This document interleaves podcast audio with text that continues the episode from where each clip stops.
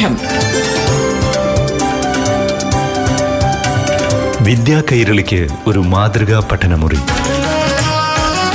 പാഠം.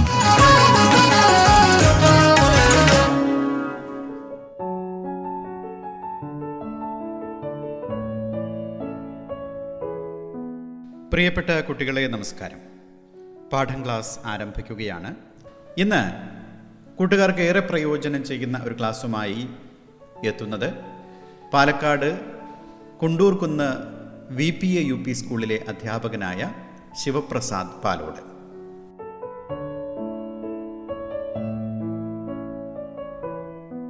റേഡിയോ കേരള പാഠം പരിപാടിയിലെ കഴിഞ്ഞ ക്ലാസ്സുകളിൽ ഗവേഷണ പ്രൊജക്ട് ശാസ്ത്ര പരീക്ഷണങ്ങൾ എന്നിവയുടെ വിവിധ ഘട്ടങ്ങൾ നാം മനസ്സിലാക്കി. ഒട്ടേറെ പരീക്ഷണങ്ങളുടെ കുറിപ്പുകൾ നാം പരിചയപ്പെട്ടു. ഒരു ശാസ്ത്ര പരീക്ഷണം എങ്ങനെ ഏറ്റെടുക്കണമെന്നും പരീക്ഷണ കുറിപ്പുകൾ എങ്ങനെ തയ്യാറാക്കണമെന്നും നാം പരിചയപ്പെട്ടു. നിത്യേന പുതുക്കപ്പെടുന്ന മേഖലയാണ് ശാസ്ത്രം. നിരന്തരം അത് മാറ്റത്തിന് വിധേയമാണ്. ഒരു കാലത്തെ ഒരു കണ്ടെത്തൽ പിന്നീട് അപ്രസക്തമായി പോയേക്കാം. പുതിയ ഗവേഷണങ്ങൾ പഴയവയെ തിരുത്തുന്നതുമായിരിക്കും. ഓരോ കാലത്തും പുതിയ പുതിയ കണ്ടെത്തലുകൾ നടക്കുന്നു. നിങ്ങളുടെ വീട്ടുപകരണങ്ങൾ ശ്രദ്ധിക്കൂ. അവയെല്ലാം പലതവണ പുതുക്കപ്പെട്ടവയായിരിക്കും. പഴയ ഉപകരണങ്ങളും പുതിയവയും തമ്മിലുള്ള വ്യത്യാസം മുതിർന്നവരോട് ചോദിച്ചു നോക്കൂ. തീർച്ചയായും അവയൊക്കെ മുമ്പുണ്ടായിരുന്നവയേക്കാൾ മാറ്റമുള്ളവയായിരിക്കും. ഉദാഹരണമായി നമുക്ക് വീട്ടിൽ വെളിച്ചം നൽകുന്ന പ്രകാശ സ്രോതസ്സുകളെ നോക്കാം. ആദ്യകാലത്ത് മെഴുകുതിരി വിവിധതരം ചൂട്ടുകൾ മണ്ണെണ്ണ ഉപയോഗിച്ചുള്ള ചിമ്മിനി വിളക്ക് പെട്രോമാക്സ് വിളക്കുകൾ റാന്തൽ വിളക്കുകൾ എന്നിവയൊക്കെയാണ് ഉപയോഗിച്ചിരുന്നത്. സസ്യ എണ്ണകൾ ഉപയോഗിച്ചുള്ള നിലവിളക്ക് കുത്തുവിളക്ക് ചെരാതുകൾ എന്നിവയും നിലവിലുണ്ടായിരുന്നു. ഇവയൊക്കെയും അക്കാലത്തെ മനുഷ്യരുടെ കണ്ടെത്തലുകളാണ്. പിന്നീട് വൈദ്യുത സെല്ലുകൾ കണ്ടെത്തപ്പെട്ടതോടെ ചൂട്ടുകൾ ടോർച്ചുകൾക്ക് വഴിമാറി. വൈദ്യുത ബൾബ് കണ്ടെത്തപ്പെട്ടതോടെ വീട്ടിലെ മറ്റു വിളക്കുകളെല്ലാം അപ്രസക്തമായി. വൈദ്യുത വിളക്കുകൾ തന്നെ പരിഷ്കരിക്കപ്പെട്ട് ഫ്ലൂറസെന്റ് ട്യൂബുകൾ C F L sodium vapour ലാമ്പുകൾ എന്നിവയെല്ലാം കടന്ന് ഇപ്പോൾ എൽ ഇ ഡി വിളക്കുകൾ വരെ എത്തി നിൽക്കുകയാണ്. അതാത് കാലത്തെ ശാസ്ത്ര ഗവേഷണങ്ങൾ നിത്യജീവിതത്തിൽ വരുത്തിയ മാറ്റങ്ങൾ ഇങ്ങനെ എല്ലാ ഉപകരണങ്ങളുടെ കാര്യത്തിലും വന്നിട്ടുണ്ടെന്ന് കാണാൻ കഴിയും. ശാസ്ത്രരംഗത്ത് വന്ന മാറ്റങ്ങൾ ഇതിലൂടെ നമുക്ക് മനസ്സിലാക്കാൻ സാധിക്കും. ഇങ്ങനെ വിവിധ മേഖലകളിൽ വന്ന മാറ്റങ്ങൾ കണ്ടെത്തുന്നതും ഒരു പ്രൊജക്റ്റായി ചെയ്യാവുന്നതാണ്. ശാസ്ത്രരംഗത്തെ പുതിയ അറിവുകൾ എപ്പോഴും നാം അറിഞ്ഞിരിക്കേണ്ടതുണ്ട്.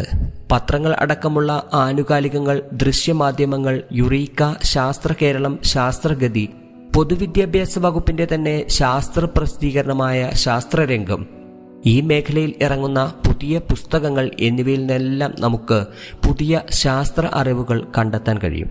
പുതിയ കണ്ടെത്തലുകൾ എല്ലാം തന്നെ അതേസമയം നാം അറിഞ്ഞിരിക്കേണ്ടതുണ്ട്.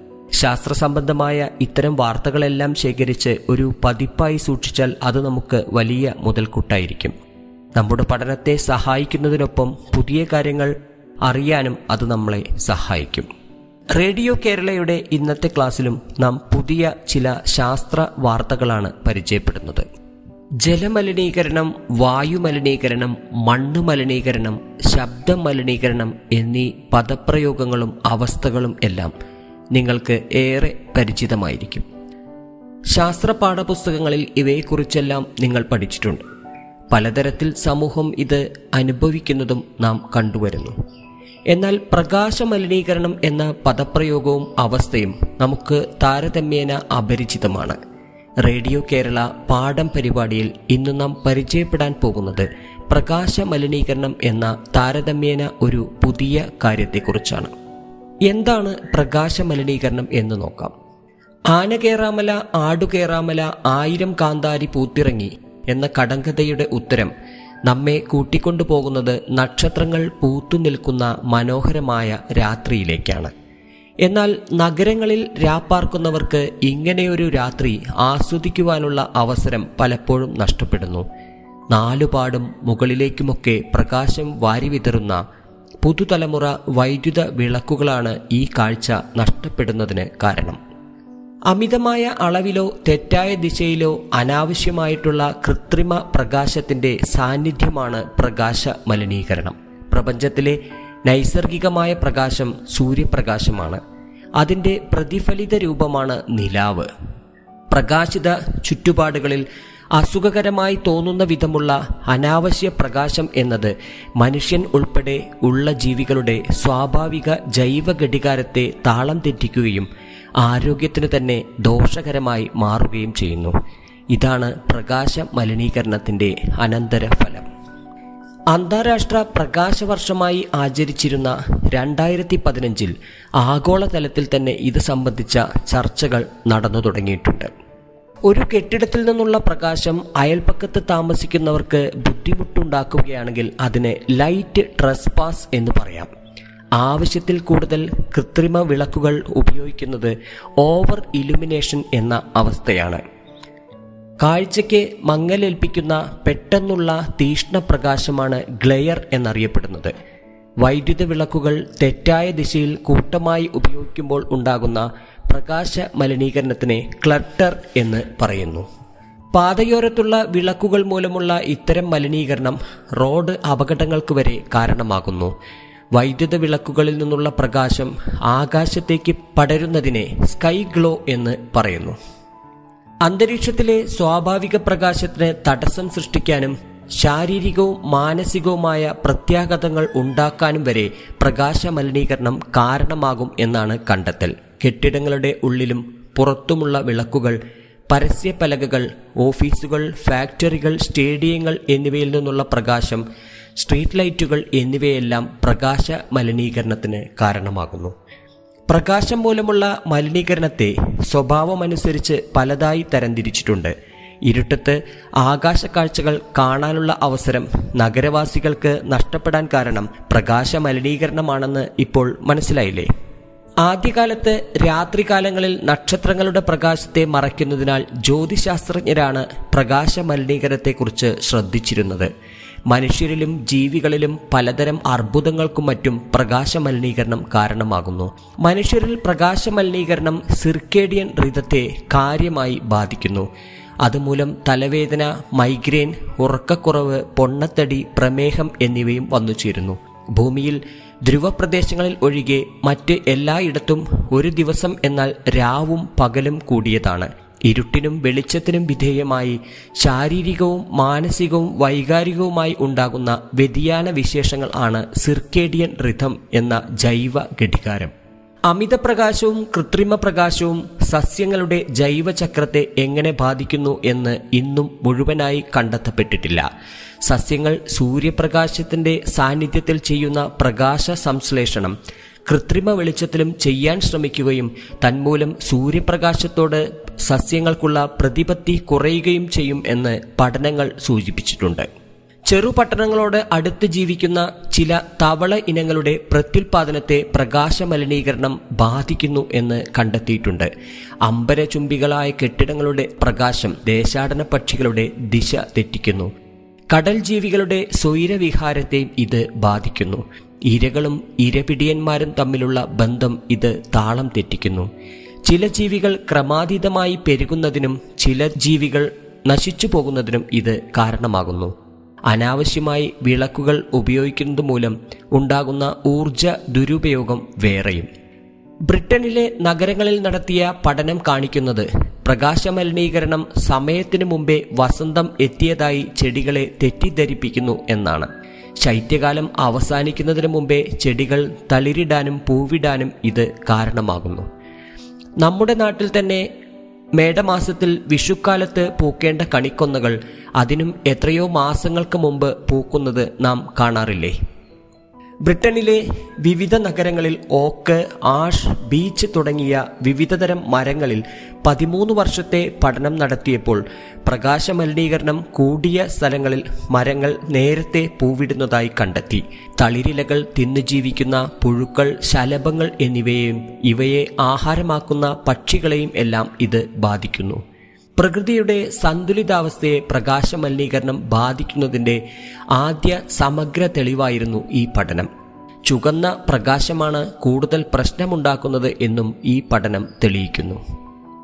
അമേരിക്ക ആസ്ഥാനമായി ലാഭേച്ഛയില്ലാതെ പ്രവർത്തിക്കുന്ന പ്രകാശമലിനീകരണം തടയുന്നതിനുള്ള രാജ്യാന്തര സംഘടനയാണ് ഡാർക്ക് സ്കൈ അസോസിയേഷൻ. വാനനിരീക്ഷകരായിരുന്ന ഡോക്ടർ ഡേവിഡ് ക്രാംഫോർഡും ടീം ഹണ്ടറുമാണ് ആയിരത്തി തൊള്ളായിരത്തി എൺപത്തി എട്ടിൽ ഈ സംഘടന സ്ഥാപിച്ചത്. നമ്മുടെ വീടുകളിലും ഓഫീസുകളിലും പൊതു ഇടങ്ങളിലുമുള്ള വൈദ്യുത വിളക്കുകളിൽ പലതും അനാവശ്യമാണെന്ന് ശാസ്ത്രീയമായ കണ്ടെത്തലുകളുടെ അടിസ്ഥാനത്തിൽ സംഘടന ചൂണ്ടിക്കാട്ടുന്നുണ്ട്. അമിതമായ വെളിച്ചം അപകടം സൃഷ്ടിക്കുകയാണെന്നും പലപ്പോഴും ക്യാൻസർ പോലെയുള്ള രോഗങ്ങൾക്ക് കാരണമാകുന്നതായും സംഘടന മുന്നറിയിപ്പ് നൽകുന്നു. പാഠം. വിദ്യാ കൈരളിക്ക് ഒരു മാതൃകാ പഠനമുറി. പാഠം ഒരിടവേളയ്ക്ക് ശേഷം തുടരും.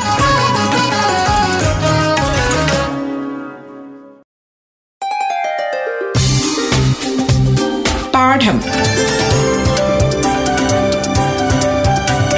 വിദ്യാ കൈരളിക്ക് ഒരു മാതൃകാ പഠനമുറി. പാഠം തുടരുന്നു.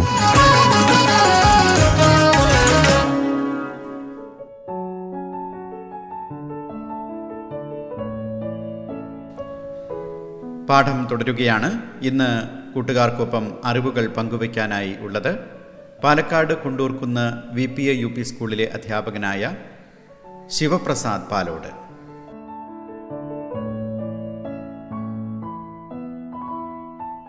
ഡാർക്ക് സ്കൈ എന്നത് എല്ലാ ജീവജാലങ്ങൾക്കും ആവശ്യമുള്ളതാണ്.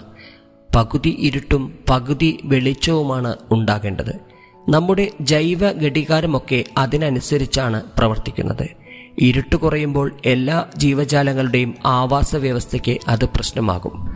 ആകാശത്ത് എത്രമാത്രം brightness ഉണ്ടെന്നതിന് world atlas of artificial night sky brightness പുറത്തുവിട്ട റിപ്പോർട്ടിൽ പറയുന്നത് ലോകത്തിലെ എൺപത് ശതമാനം സ്ഥലങ്ങളിലും രാത്രിയിൽ മുഴുവൻ ഇരുട്ട് ലഭിക്കുന്നില്ല എന്നാണ്. ചില യൂറോപ്യൻ രാജ്യങ്ങളിലെ നഗരങ്ങളിൽ തൊണ്ണൂറ് തൊണ്ണൂറ്റിരണ്ട് ശതമാനവും അങ്ങനെ തന്നെയാണെന്ന് റിപ്പോർട്ട് പറയുന്നു. കേരളത്തിലെ ആളുകൾ ഇതിനെക്കുറിച്ച് ബോധവാന്മാരല്ല. ലോകത്ത് പലയിടത്തും ഇതു സംബന്ധിച്ച പല പഠനങ്ങളും ഗവേഷണങ്ങളുമെല്ലാം നടന്നിട്ടുണ്ട്. പ്രകാശ മലിനീകരണം ഒരു ഗുരുതരമായ പ്രശ്നമാണെന്ന് തന്നെ തിരിച്ചറിയാൻ തുടങ്ങിയിട്ടുണ്ട്. അതിന്റെ ഭാഗമായി ഡാർക്ക് സ്കൈ അസോസിയേഷൻ ഒക്കെ ഈ വിഷയത്തിൽ സജീവമായി ഇടപെടുന്നുണ്ട്. പ്രകാശ മലിനീകരണം ഒഴിവാക്കാനുള്ള പല മാർഗങ്ങളും ഡാർക്ക് സ്കൈ അസോസിയേഷൻ നിർദ്ദേശിക്കുന്നുമുണ്ട്. പല പ്രദേശങ്ങളിലെയും വീടുകളിലും ഓഫീസുകളിലും പൊതുയിടങ്ങളിലുമുള്ള വൈദ്യുത വിളക്കുകളിൽ പലതും അനാവശ്യമാണെന്ന് ശാസ്ത്രീയമായ കണ്ടെത്തലുകളുടെ അടിസ്ഥാനത്തിൽ അസോസിയേഷൻ ചൂണ്ടിക്കാട്ടുന്നു. ഉദാഹരണമായി മ്യൂസിയത്തിൽ പല തട്ടുകളായി ഗ്ലോബ് രൂപത്തിൽ സ്ഥാപിച്ച അലങ്കാര വിളക്കുകൾ ഇതിന്റെ എൺപത് ശതമാനവും ആർക്കും ഉപകാരമില്ലാതെ ആകാശത്തേക്കാണ് പോകുന്നതെന്ന് സംഘടന കണ്ടെത്തിയിട്ടുണ്ട്. ഹൈമാസ് വിളക്കുകൾ റോഡിലെ വിളക്കുകാലുകൾ എന്നിവയും ശാസ്ത്രീയമല്ല. ആകാശത്തേക്ക് വെളിച്ചം പ്രസരിക്കാത്ത രീതിയിലുള്ള വിളക്കുകൾ ഉപയോഗിക്കുക ജീവജാലങ്ങൾ കൂട്ടമായി വസിക്കുന്ന ഇടങ്ങളിൽ വനമേഖലകളിൽ എന്നിവിടങ്ങളിൽ ശക്തിയേറിയ വെളിച്ചങ്ങൾ ഉപയോഗിക്കാതിരിക്കുക ആ പ്രദേശങ്ങളിൽ രാത്രി തുടർച്ചയായി വെളിച്ചം ഉപയോഗിക്കാതിരിക്കുക. രാത്രിയിലുള്ള കടുത്ത വെളിച്ചം ഉപയോഗിച്ചുള്ള ഇലുമിനേഷൻ പാർട്ടികൾക്കും മറ്റും നിയന്ത്രണങ്ങൾ ഏർപ്പെടുത്തുക. ഇതൊക്കെ പാലിക്കുകയും ഡാർക്ക് സ്കൈ മാനദണ്ഡങ്ങൾക്കനുസരിച്ച് വൈദ്യുതീകരണം നടത്തുകയുമൊക്കെ ചെയ്താൽ ഒരു പരിധിവരെ പ്രകാശ മലിനീകരണത്തെ നമുക്ക് ചെറുക്കാൻ സാധിക്കും. സുവോളജിക്കൽ സർവേ ഓഫ് ഇന്ത്യയും ഈ മേഖലയിൽ പഠനം നടത്തിയിട്ടുണ്ട്. ജീവികളെ നിരീക്ഷിക്കുമ്പോൾ പ്രകാശ മലിനീകരണവും ജീവികളെ ബാധിക്കുന്നുണ്ട് എന്ന് സുവോളജിക്കൽ സർവേ ഓഫ് ഇന്ത്യ കണ്ടെത്തിയിട്ടുണ്ട്. ഒരു കാലത്ത് ധാരാളം നിശാശലഭങ്ങൾ ഉണ്ടായിരുന്ന കക്കയം ഡാമിന്റെ പരിസരത്ത് ടൂറിസം വികസനത്തിന്റെ ഭാഗമായി ശക്തിയേറിയ പ്രകാശം വന്നതോടെ ഇപ്പോൾ അവയെ കാണാനില്ലാത്ത സ്ഥിതിയാണെന്നും സുവോളജിക്കൽ ഓഫ് ഇന്ത്യയുടെ പഠനം സൂചിപ്പിക്കുന്നു. വ്യക്തമായ മാനദണ്ഡങ്ങളുടെ അടിസ്ഥാനത്തിൽ ചില പ്രദേശങ്ങളെ ഡാർക്ക് സ്കൈ സ്പേസ് ആയി സംഘടന പ്രഖ്യാപിക്കാറുണ്ട്. ആഫ്രിക്കയിലെയും മറ്റും ചില ദേശീയ ഉദ്യാനങ്ങൾ നിലവിൽ ഡാർക്ക് സ്കൈ സ്പേസ് ആണ്. ഇത്തരം സ്ഥലങ്ങളിൽ തെളിഞ്ഞ ആകാശത്ത് വാനനിരീക്ഷണം നടത്തുന്നതിനായി ആസ്ട്രോ ടൂറിസ്റ്റുകൾ ധാരാളമായി എത്തുന്നുണ്ട്. പ്രകാശ മലിനീകരണം വാനനിരീക്ഷകരെയും ബുദ്ധിമുട്ടിലാക്കുന്നുണ്ട്. നഗ്ന നേത്രങ്ങൾ കൊണ്ടുപോലും കാണാൻ കഴിയുന്ന നക്ഷത്രങ്ങളെയും മറ്റും നഗരപ്രദേശങ്ങളിൽ നിന്ന് കാണാൻ സാധിക്കാതെ വന്നതോടെ ജ്യോതിശാസ്ത്രജ്ഞരാണ് ഇത് എന്തുകൊണ്ട് സംഭവിക്കുന്നു എന്ന് ശ്രദ്ധിച്ചത്. തുടർന്ന് ഇത് ഒരു ഗുരുതരമായ പ്രശ്നമാണെന്ന് കണ്ട് കാര്യമായ ഗവേഷണത്തിലേക്കും കടന്നു. പ്രകാശ മലിനീകരണം കാരണം രാത്രികാലങ്ങളിൽ നക്ഷത്രങ്ങളുടെ പ്രകാശം മാഞ്ഞു പോകുന്നതിനാൽ ചില വാനനിരീക്ഷണശാലകൾ അടച്ചിടേണ്ടി പോലും വന്നിട്ടുമുണ്ട്. പ്രധാനമായും ന്യൂയോർക്ക് ടോക്കിയോ ബോംബെ എന്നീ നഗരങ്ങളുടെ ആകാശക്കാഴ്ച മറഞ്ഞു കിടക്കുകയാണ് അടുത്ത കാലത്തായി നാസ പുറത്തുവിട്ട ഭൂമിയുടെ ആകാശ ചിത്രത്തിൽ ആഫ്രിക്കയുടെയും ചൈനയുടെയും ചില ഭാഗങ്ങൾ ഒഴികെ ലോകത്തിന്റെ മിക്ക ഭാഗങ്ങളും പ്രകാശ മലിനീകരണം ബാധിക്കപ്പെട്ടതായി കണ്ടെത്തിയിട്ടുണ്ട്. തമിഴ്നാട് കവലൂരിലെ വെയിനുബാപ്പു വാനനിരീക്ഷണ കേന്ദ്രവും പ്രകാശ മലിനീകരണ കാരണം പ്രതിസന്ധിയിലാണ്. ആയിരത്തി തൊള്ളായിരത്തി എഴുപതിൽ സ്ഥാപിതമായ ഈ വാനനിരീക്ഷണ കേന്ദ്രത്തിൽ വർഷത്തിൽ മുന്നൂറ് ദിവസമെങ്കിലും തെളിഞ്ഞ ആകാശത്ത് നിരീക്ഷണം സാധ്യമായിരുന്നു. എന്നാൽ ഇപ്പോൾ നൂറ്റി ഇരുപത് മുതൽ നൂറ്റി മുപ്പത് വരെ ദിവസം മാത്രമാണ് വാനനിരീക്ഷണം സാധ്യമാകുന്നത്. കോഴിക്കോട്ടെ റീജിയണൽ സയൻസ് സെന്റർ ആൻഡ് പ്ലാനറ്റോറിയവും സമാനമായ പ്രശ്നം അഭിമുഖീകരിക്കുന്നുണ്ട്. ധ്രുവ നക്ഷത്രത്തെ നഗ്നനേത്രങ്ങൾ കൊണ്ട് കാണാൻ നേരത്തെ സാധിച്ചിരുന്നു. പക്ഷേ ഇപ്പോൾ അതിന് കഴിയുന്നില്ല. നഗരങ്ങളിൽ നിന്ന് മിൽക്കി വേ ഇപ്പോൾ നഗ്നനേത്രങ്ങൾ കൊണ്ട് കാണുകയെന്നത് പ്രയാസകരമാണ്. കോമറ്റുകളെ ഒക്കെ ദൂരദർശിനി ഇല്ലാതെ ഇപ്പോൾ നഗരങ്ങളിൽ നിന്ന് കാണാൻ പറ്റാത്ത സ്ഥിതിയിലായിരിക്കുകയാണെന്നും ശാസ്ത്രജ്ഞർ പറയുന്നു.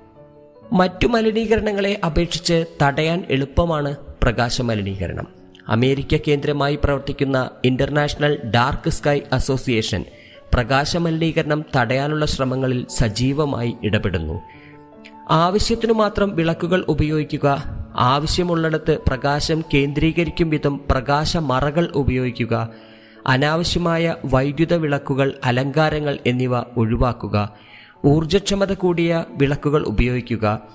ചലനം തിരിച്ചറിഞ്ഞ് സ്വയം കത്തുകയും കെടുകയും ചെയ്യുന്ന വിളക്കുകൾ ഉപയോഗിക്കുക തുടങ്ങിയവയിലൂടെ പ്രകാശ മലിനീകരണം ഏതാണ്ട് പൂർണമായും നമുക്ക് ഒഴിവാക്കാൻ കഴിയും.